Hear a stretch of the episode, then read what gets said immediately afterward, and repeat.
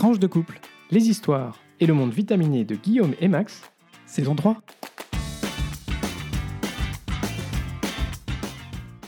Bonjour et bonsoir, nous sommes Max et Guillaume et nous sommes très heureux, comme d'habitude, de vous retrouver pour ce septième épisode de la saison 3 de Tranche de couple, que de chiffres. Épisode qu'on a choisi d'intituler aujourd'hui, Solidaire. eh oui, solidaire. Merci euh, d'abord à toutes et à tous de nous écouter. Ça nous fait chaud au cœur et en hiver, bah, ça fait du bien. Euh, comme d'habitude, euh, n'hésitez pas à vous abonner pour pouvoir être notifié de la mise en ligne des nouveaux épisodes qui sont diffusés le lundi tous les 15 jours. Et puis, entre-temps, vous n'oubliez pas, on se retrouve sur notre page Facebook, notre compte Twitter, toujours Tranche de Coupe, comme le nom du podcast. Enfin, un mot un seul, partagez sur vos réseaux sociaux à vos proches, à toutes celles et ceux qui sont susceptibles d'être intéressés par le podcast. Ça nous permettra de continuer à accroître la visibilité de tranches de couple et aussi de garder la motivation pour vous proposer cette petite tranche de nos vies tous les 15 jours.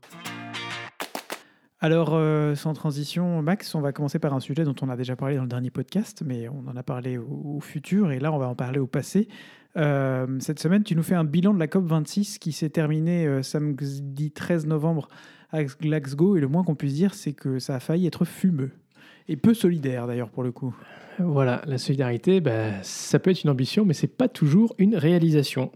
Alors, on vous en avait parlé euh, lors de l'épisode 6, effectivement. La 26e conférence des Nations Unies sur le climat se tenait ces 15 derniers jours à Glasgow, sous présidence britannique.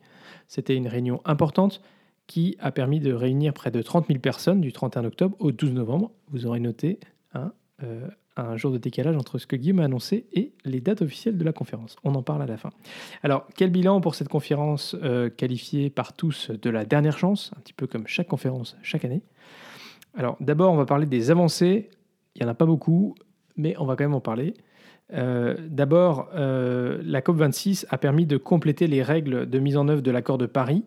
Euh, c'est une avancée importante parce qu'il y avait un certain nombre de règles qui n'avaient pas été précisées dans l'accord de Paris et donc, ben, en, en, attendant, ça limitait sa mise en œuvre. Donc, par exemple, on a des règles détaillées sur la transparence des actions nationales qui ont été agréées. Et donc, ça, c'est une bonne chose. Deuxième chose, il y a eu un appel à réformer la Banque mondiale et à utiliser le Fonds monétaire international pour soutenir un développement euh, climato-compatible. Ça, c'est plutôt une bonne nouvelle. Comme on l'avait dit euh, lors du précédent épisode, il y a eu des annonces euh, importantes lors de la première semaine relative à la déforestation, au méthane, au transport, à l'énergie et à la finance, qui devraient contribuer à accélérer cette transition. S'agissant enfin eh oui, je vous avais dit que c'était court. Euh, des énergies euh, fossiles, euh, c'est en fait la première fois qu'un accord de la COP mentionne les énergies fossiles, et ça, c'est pas rien. Malheureusement, on aurait pu avoir un peu mieux que ce qu'il y a dans le texte au final, parce qu'au départ et jusqu'à quasiment la fin, le texte reconnaissait le besoin de mettre fin aux énergies fossiles. Et malheureusement, la Chine et l'Inde ont remis en cause à la dernière minute et ça a notamment contribué à décaler en fait la fin de la conférence qui devait se terminer le 12 et qui s'est terminée le 13 euh, en demandant, euh, sous peine de faire capoter l'ensemble de l'accord, euh, que ne soit pas prévue euh, la fin euh, de l'usage du charbon, mais sa diminution progressive. Voilà, avec euh, un certain nombre de caveats en cas d'usage des mécanismes de capture et de stockage du carbone qui étaient déjà dans le texte. Euh, sur le sujet des énergies fossiles, il n'y a pas non plus d'engagement dans le temps. Sorry, des caveats? Donc un caveat, c'est euh, une réserve, c'est-à-dire que euh, ça affaiblit un petit peu le texte. Euh, si, on, si les pays utilisent des mécanismes de capture euh, et de stockage du carbone, du coup, ils peuvent euh, s'exempter d'un certain nombre de choses. Aucun rapport avec l'opt-out? Aucun rapport. Aucun rapport. Parce que l'opt-out, c'est complet, alors que le caveat, c'est sur une partie? C'est très Voilà pour ces euh, petits, euh, petites parenthèses de négociateurs. Euh. L'accord reconnaît euh, le besoin d'une transition juste pour les travailleurs et les pays affectés, mais demande la fin des subventions pour les énergies fossiles inefficientes. Là encore, le mot inefficient vient réduire la portée du texte parce que ça, ça en limite l'impact, les pays considérant en général qu'ils sont très efficients dans leurs énergies. Alors, deuxième bloc, c'est les sujets qui restent inaboutis.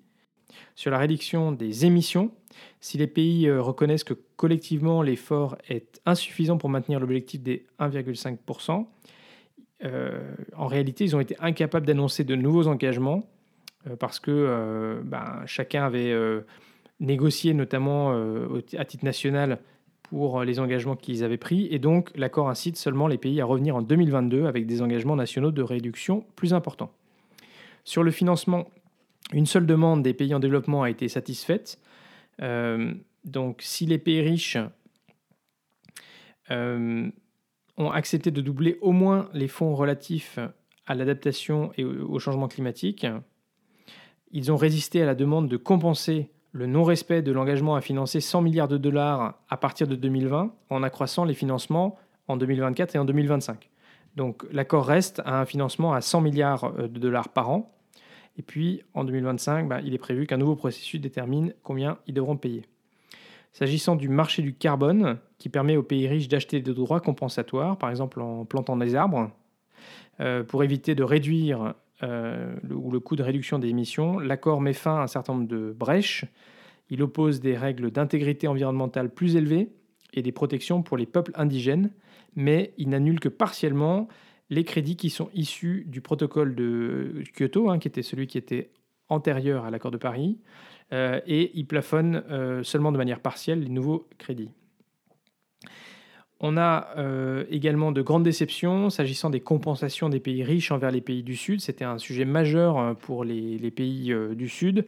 Ces derniers s'attendaient à de nouvelles facilités financières euh, et là, l'accord acte simplement un dialogue pour euh, discuter des arrangements financiers. En fait, euh, les pays du Sud, les pays riches résistent à, s'engager sur la question des compensations parce qu'ils craignent d'être traînés en justice et de devoir payer des amendes qui seraient de l'ordre du trillion de dollars, donc très très importantes. Donc au bilan, les observateurs s'accordent pour dire que cette COP permet de maintenir l'accord de Paris en vie, ce qui est, ce qui est déjà pas mal, y compris sur l'objectif de limiter l'accroissement du réchauffement climatique à plus 1,5 degré. Mais à ce stade, euh, les images, c'est plutôt qu'on est euh, au stade de la, du, maintien en vie avec les perfusions euh, que sur des progrès nécessaires à de, de, vraies avancées. Alors, on a vu se jouer à la dernière minute des euh, des jeux de pouvoir, hein, notamment avec euh, les États-Unis, l'Union européenne qui ont essayé de mobiliser dans les dernières heures notamment, mais en face, on avait les, autres gros pollueurs, hein, notamment euh, la Chine et l'Inde, qui, eux, défendaient leurs intérêts.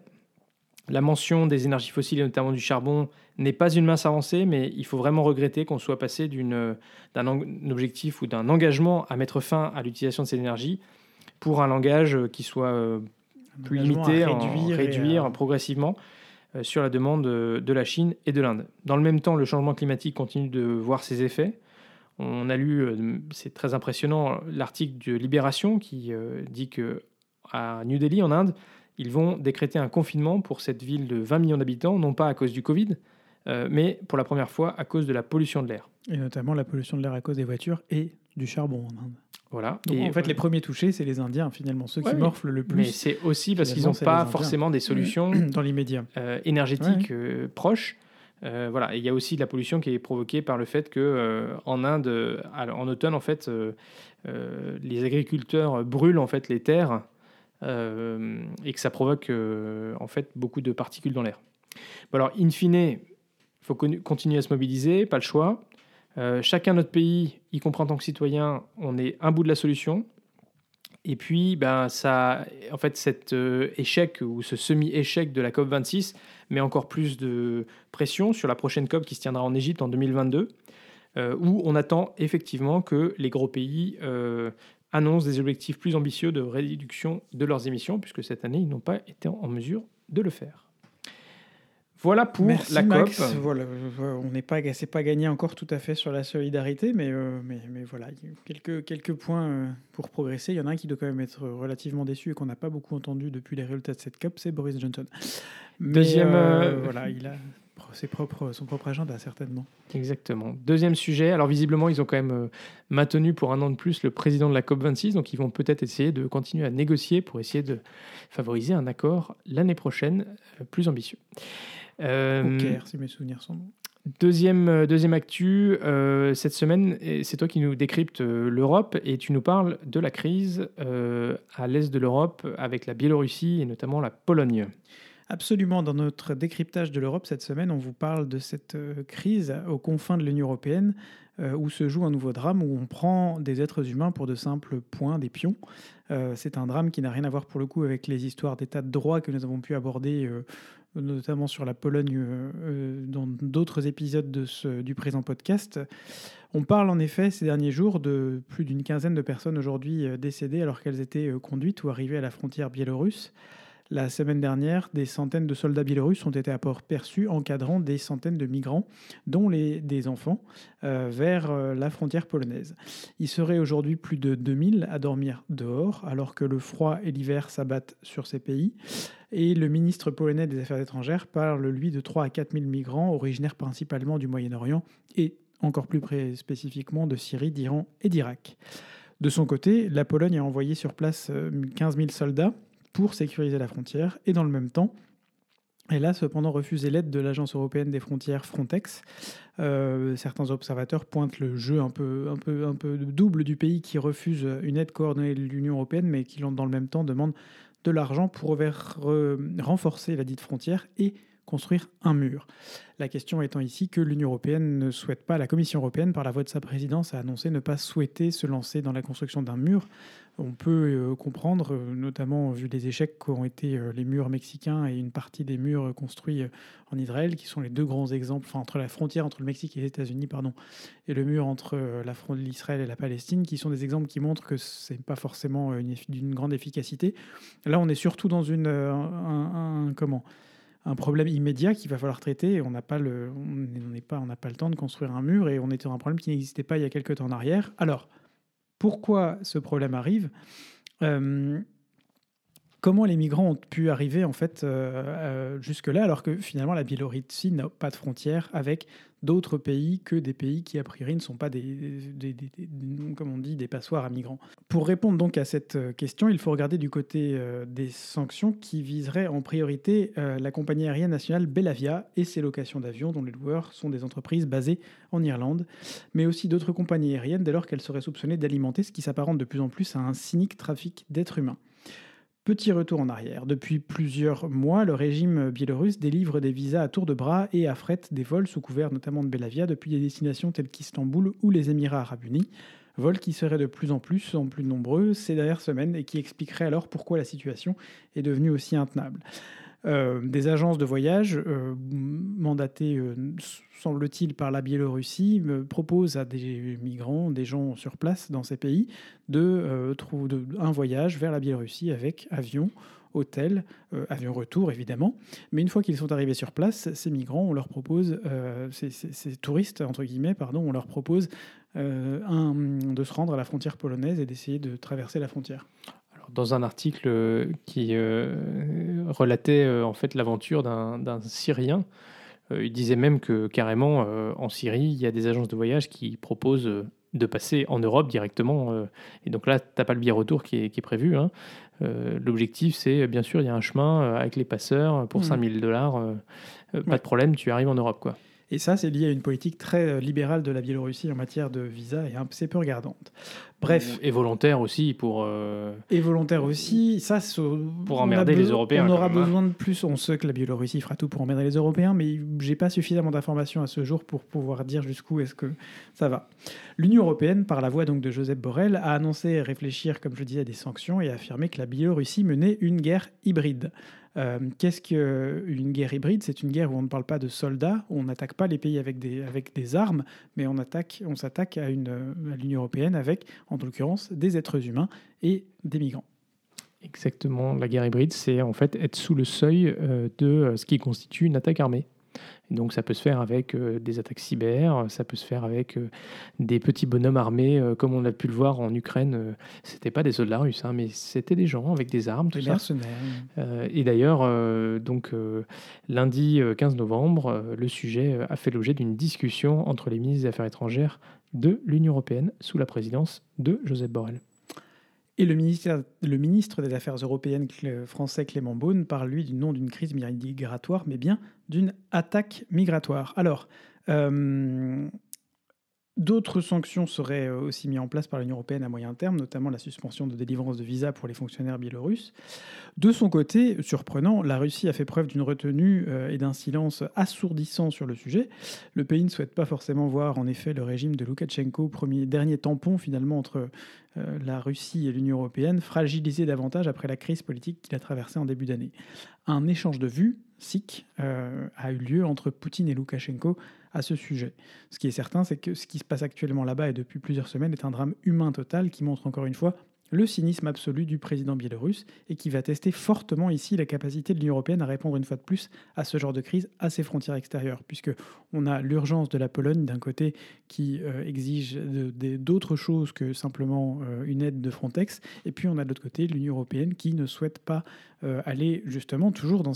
alors on revient finalement, la, question de l'état de droit revient par la fenêtre, construire des murs à ses frontières On, pourrait probablement épiloguer assez longtemps sur ce sujet. En tout cas, euh, j'espère vous avoir donné déjà quelques informations pour comprendre les choses. Et pour terminer, euh, pardon, Max, tu voulais dire euh, Non, je voulais simplement rajouter que ce genre d'attaque hybride ou enfin ou enfin de comment dire d'utiliser euh, des migrants pour déstabiliser euh, les pays euh, de l'Union européenne, c'est pas quelque chose de nouveau en fait, hein, parce que la Russie a fait usage de ce genre de, manœuvres pour les pays du nord de l'Europe, où il y avait des Afghans qui débarquaient à vélo euh, pour passer les frontières euh, de la Suède et de la Finlande, euh, où on avait aussi hein, des, migrants qui arrivaient dans les pays baltes.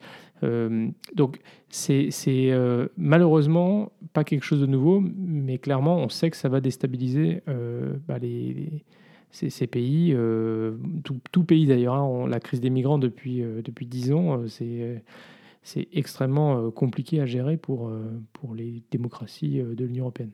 Mmh. Et je termine parce qu'on euh, on fait aussi euh, des informations de dernière minute et on enregistre ce podcast exceptionnellement en début de semaine. Euh, si jamais il y a quelques informations que vous n'avez pas, c'est aussi parce que voilà, on a pris un peu d'avance pour des raisons logistiques, en disant que les compagnies aériennes, notamment Turkish Airlines et Belavia, ont annoncé ne plus accueillir de, ressortissants de trois pays, la Syrie, l'Iran et l'Irak.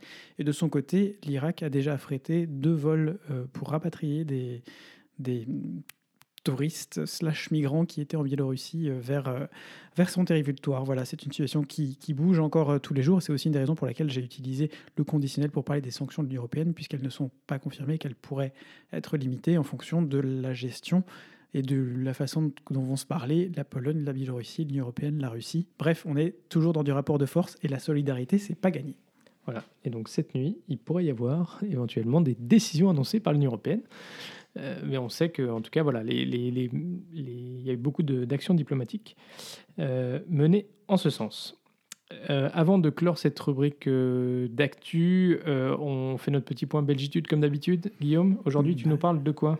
Eh ben aujourd'hui, je vais vous parler de la ville de Namur et vous allez me dire mais quel rapport entre solidarité et Namur? Eh bien, les Belges sauront que un des plus gros festivals de musique notamment, mais pas seulement, qui existe en Belgique, s'appelle le Festival des Solidarités et qu'il a eu euh, qu'il a lieu pardon, tous les ans à la fin de. Oh, ça tombe bien. Ah bah, ça tombe bien, ça. À la fin du mois d'août, euh, à Namur. Alors, dans la lignée de notre point Belgitude consacré à la belle ville de Mons et à sa gare où on rénove, comme au Palais de justice de Bruxelles, des installations temporaires restées un peu trop longtemps en place, on se disait que le moment était venu de euh, consacrer notre, notre moment Belgitude du jour à Namur.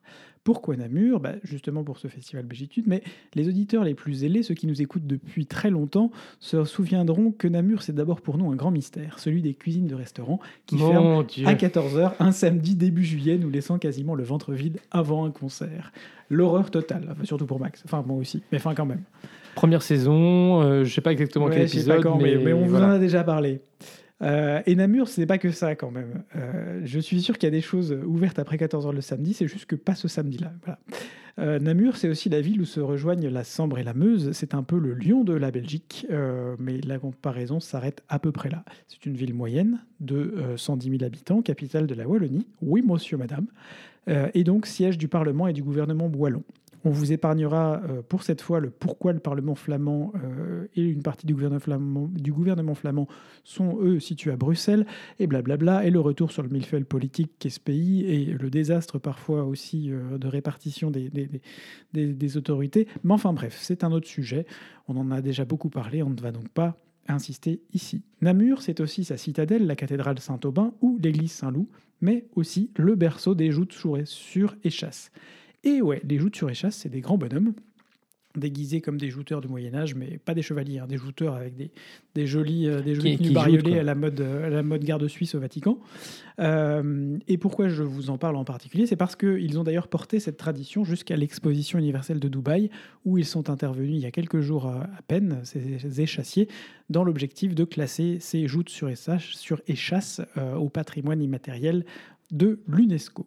En somme, mis à part euh, euh, sa gare en construction, il y a assez peu de points communs avec Mons. Et comme beaucoup de villes belges et wallonnes en particulier, c'est une ville qui est en pleine transformation et qui vaut euh, une petite visite lors d'un passage en Ardennes. Par exemple, vous aurez largement de quoi faire entre la citadelle, sa vie culturelle. Euh, voilà, on vous mettra quelques tips et quelques euh, petites idées sur, sur, sur, euh, sur le podcast. Mais n'oubliez pas Namur. Namur vaut le détour. Bah parfait. Écoute, peut-être qu'il faudrait qu'on aille refaire une petite visite euh, à Namur. Peut-être pas un samedi après-midi en plein pense, été. je pense, je pense, c'est important de revenir qu'on aille sur visiter la démons. citadelle aussi. hein. Tout à fait. Voilà, il y a une très belle citadelle qui est en hauteur de la ville. Et un téléphérique pour y monter maintenant, je crois. Oh là là, magnifique. Euh, Voilà. Je sais pas trop pourquoi il y a besoin du téléphérique parce qu'on l'avait monté à pied quand même la dernière fois. Mais On n'est pas monté à la citadelle. hein. Et te connaissant, tu ne serais pas monté à la citadelle à pied. euh, on est monté prendre des photos. Alors c'était peut-être à un niveau intermédiaire, mais on est monté à pied. Si, si. Et pas monté jusqu'en haut. Ah, on n'est peut-être pas monté jusqu'en haut. Voilà, donc ça c'était mon mari euh, qui, euh, comme vous le voyez, est fort sympathique. On a un petit peu l'impression de. euh, je sais pas, ouais, sympa. Euh, bon, alors là, on passe à la rubrique euh, vie de couple. Puisqu'on en parle, tiens, vite couple. Voilà, la vie de couple, c'est toujours, toujours super. Euh, Il est d'une motivation. En fait, il est un peu à l'image de. euh, alors en ce moment, il faut vous dire qu'il y a une espèce, une espèce de chape euh, grise qui pèse et froide et humide. ouais, c'est pas très on chaud est quand même. dans, hein. cette- dans ce moment de l'hiver où on a envie de se pendre à Bruxelles. Je, je dois le connaître, reconnaître que c'est C'est pas une simple. métaphore, on vous rassure. C'est une métaphore, mais, mais, mais c'est vraiment pas simple. Euh, il fait gris, il pleut, on n'a pas envie de sortir de chez soi, il fait froid. Vous voyez, quand on a un petit peu euh, les eaux qui sont, qui sont mouillées et humides tellement il, Ouais, il c'est fait pas bon. tu sens l'humidité partout, même dans la maison. Il fait froid dans la maison. On va monter le chauffage, je crois. C'est moi qui le dis pourtant. C'est pas, je suis pas un grand, un grand monteur de chauffage. hein. Je suis plutôt du genre à le baisser. moi. On note, l'avantage c'est que c'est la radio là. Ça. Mais je, je- peut-être que je prendrai. Je, je- j'utilise le conditionnel toujours. euh, peut-être que nous monterons le Oh chauffage. mon dieu. T'as as lu le petit traité de la je manipulation n'ai toi pas encore lu. Oh bah tiens, tu pourrais nous en parler dans un prochain podcast. Allez, on vous garde le petit traité de la manipulation pour euh, un prochain podcast. Pour une euh, découverte. C'est ça. Mais pour vous donner un peu euh, une idée de notre motivation en ce moment à sortir, Attention, il y a du dossier. Euh, Il y a du gros dossier. euh, vendredi soir, imaginez-nous, donc on rentre tous les deux du boulot, grosse journée tous les deux. Fatigué, c'est la fin de la semaine, mais on Je dit, sens qu'on va se faire charrier là. On va être bien. Ouais, mais c'est pas grave parce que je veux dire, je suis très fier de ce qu'on a fait depuis trois mois quand même. Euh, ça fait quand même trois mois et demi qu'on va au sport, trois fois par semaine, deux fois par Ah, semaine, on, en tout on cas est, on est reparti au sport dès que les salles de sport ont Euh, rouvert. on Parce qu'il faut quand même a- dire que c'est- On est reparti ça dès qu'on est rentré de vacances et que les salles de sport avaient ouvertes, effectivement. euh, On, est- on était au taquet. Et vendredi soir, pour la première fois, on a donc réservé.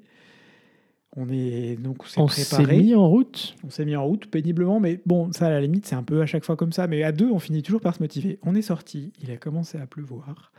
On a fait 30 mètres, on s'est regardé. Et je crois que là, on a eu, tu sais, un peu le, le coup de foudre, euh, love at first sight, euh, love au premier regard. C'est, c'est, c'est- Non, mais Non, voilà, il y avait, il y une. euh, voilà. Et nous avons donc fait demi-tour. Nous ne sommes pas allés à la salle la de soirée dans le canapé. Et nous avons passé la soirée euh, à jouer à Fortnite et à regarder des séries dans le canapé. Ce qui, de mon point de vue, était beaucoup plus euh, sympathique. Non, mais il faut dire aussi qu'il y avait un petit peu nécessité parce que, parce que mon, euh, mon niveau de Fortnite est quand Ouais, même non, pas encore euh, quoi, au, au top. Quoi. La, la saison se termine dans un mois et je suis, je suis encore au niveau 70. Quoi. Ouais, ça Bon, félicite. pas. Rémi serait jaloux parce que lui, il est peut-être au niveau 10, mais euh, Rémi, si tu nous entends, Ouais. la paternité, c'est pas avec simple, nous. mais on pense bien à toi. Tu, vous êtes les bienvenus quand vous voulez.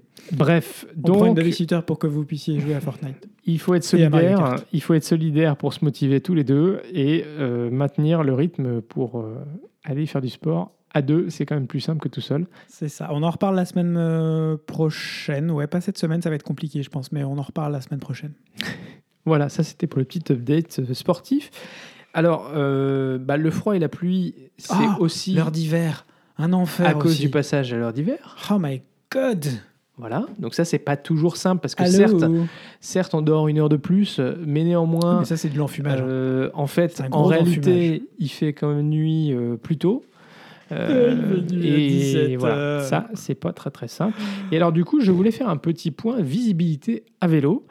Euh, parce que euh, en fait je me suis euh, acheté une, nouvelle lampe. Alors on a des beaux vélos magnifiques avec une lampe intégrée à l'avant et à l'arrière à LED, mais je, trouve que quand on est en vélo, le fait de ne pas avoir un feu clignotant, on a à la fois besoin d'une lampe fixe pour éclairer et voir quelque chose, mais on a aussi besoin d'un feu clignotant à l'avant et à l'arrière pour être vu et être visible, notamment des automobilistes. Donc euh, ça c'est un petit peu mon message euh, d'aujourd'hui, euh, c'est soyez visibles. Euh, en hiver, quand il fait bien noir, bah, vous pouvez aussi porter un petit gilet jaune ou un petit gilet orange. C'est pas très beau, mais votre protection et votre vie vaut mieux que la beauté de votre euh, voilà de ce à quoi vous de votre ressemblez. jolie veste noire en laine qui, de toute façon, ne se voit pas la nuit. Exactement. Et euh, on a lu tous les deux un, un article, euh, Un post, enfin un un témoignage, post, un ouais. post sur Facebook euh, qui, qui faisait un peu froid dans le dos, qui racontait le fait que ben, il y, a, il y a un cycliste qui s'est fait rouler dessus par un camion parce qu'un camion, ben, en fait, il vous vaut pas. Euh, et il avait beau être sur la piste cyclable, le cycliste en question. Euh, voilà, donc euh, le, la recommandation. Et c'est pas parce que vous êtes sur une piste cyclable non sécurisée que vous êtes en sécurité, justement. voilà. C'est important Donc, de ne pas se sentir euh, tout puissant quand on est sur un vélo qui fait euh, 15 kilos. ou euh, qu'on se dit qu'on est dans notre droit et que donc voilà. Ouais, mais le problème c'est que ta vie en dépend. Donc ne jamais, jamais, jamais passer à côté d'un camion parce que là, c'est votre vie qui en dépend. Tout à fait. Soyez vigilants, soyez solidaires aussi. N'hésitez pas à euh, dire gentiment aux gens euh, mais de se méfier si jamais vous voyez un camion qui fait des, des, des- comment?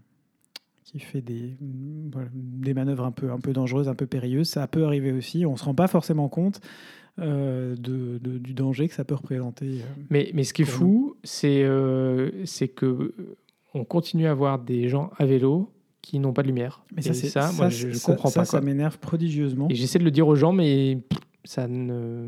Le, on- on- ben justement, avec le changement d'heure, on s'en est d'autant plus rendu compte en fait vrai. que parce que les gens rentrent du coup du boulot euh, le soir euh, en, en, en- en noir. Ils sont, ils, sont, ils sont tout en noir sur leur vélo noir. Bah, je suis, mais moi aussi, je suis en noir sur un vélo noir en premier, mais j'ai une lampe devant, une lampe derrière, une lampe qui clignote et une lampe sur mon casque. Euh, et, et un gilet jaune. Je, je- je- je- je fais l'effort d'être, d'essayer d'être, visible, mais il y a des gens qui, n'ont, qui ont zéro lampe, zéro visibilité, c'est- très hyper dangereux. dangereux. Y compris d'ailleurs en vélo où tu les vois pas. Et y et- compris en ville, voilà. parce que malgré l'éclairage, on se rend compte que, euh, bah, le, le- à la limite, le gilet est plus utile en campagne, là où il n'y a pas de lumière, qu'en ville, puisqu'en ville, la lumière n'aide pas à repérer le, le gilet. Et si vous n'avez pas de lampe complémentaire, vous n'êtes pas visible. Donc les cyclistes, s'il vous plaît, par pitié, prenez soin de vous. Et on Et, peut saluer les, euh, les initiatives euh, d'associations, no- notamment de, ou de villes, hein, qui distribuent des, euh, des lampes euh, aux cyclistes qui croisent et Tout qui n'ont pas euh, de euh, visibilité. Voilà, un petit point quand même, solidarité sur cette question du vélo qui, nous, qui te tenait à cœur, Max, qui nous tenait à cœur, parce qu'on sait aussi que c'est important de prendre soin les uns des autres.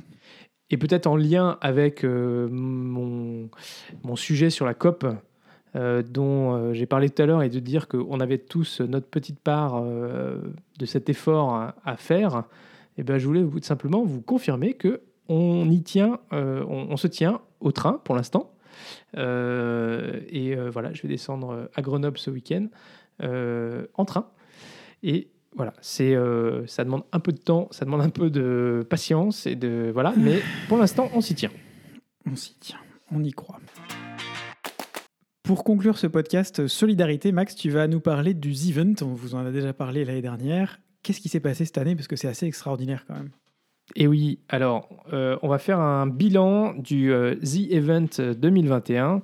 Euh, on vous en avait parlé déjà parce qu'on était très en admiration devant cet événement annuel de la communauté des gamers, donc des, euh, des gens qui euh, Qui soit jouent aux jeux, vidéo, soit aiment regarder des euh, joueurs de jeux vidéo euh, se produire euh, sur YouTube ou sur euh, les plateformes de jeux vidéo comme euh, Twitch. Euh, et donc cet événement vise à récolter des fonds pour euh, une association différente chaque année. Euh, donc le dernier week-end d'octobre, c'était l'édition 2021 du euh, The Event. Euh, L'enjeu était important parce que à chaque édition de ce marathon euh, caricatif, le montant récolté avait pulvérisé le précédent. Euh, donc le The Event, ça rassemble chaque année plusieurs streamers euh, de jeux vidéo sur Internet euh, dans un marathon qui s'étale sur tout le week-end. Pendant plus de 50 heures, les participants diffusent du contenu en direct sur leur chaîne, tous ensemble, et puis ils encouragent ben, les spectateurs, hein, leur, leur audience, leurs abonnés à se mobiliser pour soutenir financièrement une association caricative. Parmi les défis et les activités qui permettent de tenir euh, la communauté en haleine, hein, vous en avez, euh, vous allez vous dire, pendant 50 heures, il faut quand même euh, tenir le coup. On pourra noter la présence du présentateur de Questions pour un champion, qui est également un adepte de Twitch, où il euh, anime en fait une session journalière euh, de lecture de la presse. Qu'on fait notre saison 2. Samuel Etienne, qui est venu passer une tête pour animer Questions pour un streamer. La première édition en 2016 avait permis de récolter 170 000 euros, celle de 2017 500 000 euros. En 2018, ils ont réussi à atteindre 1 million d'euros. En 2019, ils ont réussi à récolter 3,5 millions d'euros. Et en 2020, ils ont dépassé les 5 millions d'euros. Ils ont atteint 5,7 millions d'euros. Donc cette année, l'objectif c'était naturellement de faire plus, mais ils s'étaient fixé un objectif un peu fou, celui de dépasser les 10 millions d'euros. Eh bien, vous n'allez pas y croire, mais ils l'ont fait. Donc ils ont récolté un peu plus de 10 millions d'euros au profit de l'association Action contre la faim.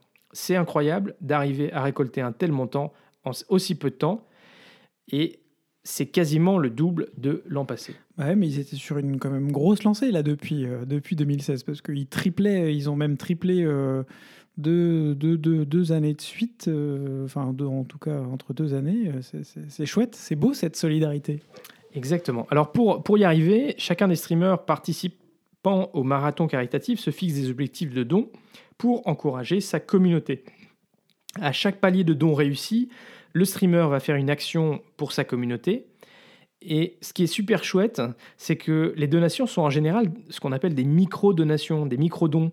1 euro, 3 euros, 7 euros. Comme quoi, les petites gouttes forment bien des, grandes rivières. Et c'est tellement fou euh, que après 1h30 de live, euh, la cagnotte avait déjà dépassé les 500 000 euros. 500 000 euros, vous vous rappelez, c'était le montant qui avait été récolté en 2017, qui était déjà euh, plus important que celui de la première année. Et ils ont même réussi à faire cracher la plateforme de dons au bout de 25 minutes, tellement il y avait de gens qui se connectaient sur cette plateforme. Cette année, euh, les ventes de t-shirts The Event ont aussi explosé. Plus de 100 000 t-shirts ont été vendus, ce qui permet tout de même de contribuer plus de 2,6 millions d'euros dans la cagnotte. T'as reçu le tien? Pas encore. Ah. Bref, on est super fiers d'avoir pu contribuer à ce marathon caritatif et super fiers que la communauté des gamers, comme chaque année, ait su montrer sa solidarité. On attend avec impatience l'édition 2022. Merci Max, merci beaucoup. Et ben voilà, ça y est, c'est déjà la fin de cet épisode. On est à peu près dans les temps, je pense. Exactement. Si ce podcast euh, vous plaît, vous a plu, n'hésitez pas à le faire découvrir autour de vous. N'hésitez pas aussi à mettre une note sur Apple Podcast, un like sur YouTube ou un pouce bleu sur Facebook et surtout, surtout, partagez. Ce podcast est diffusé le lundi tous les 15 jours ou le dimanche soir pour les plus au taquet et les plus pressés. Alors portez-vous bien d'ici au prochain épisode. Gros bisous. À très vite pour de nouvelles tranches vitaminées.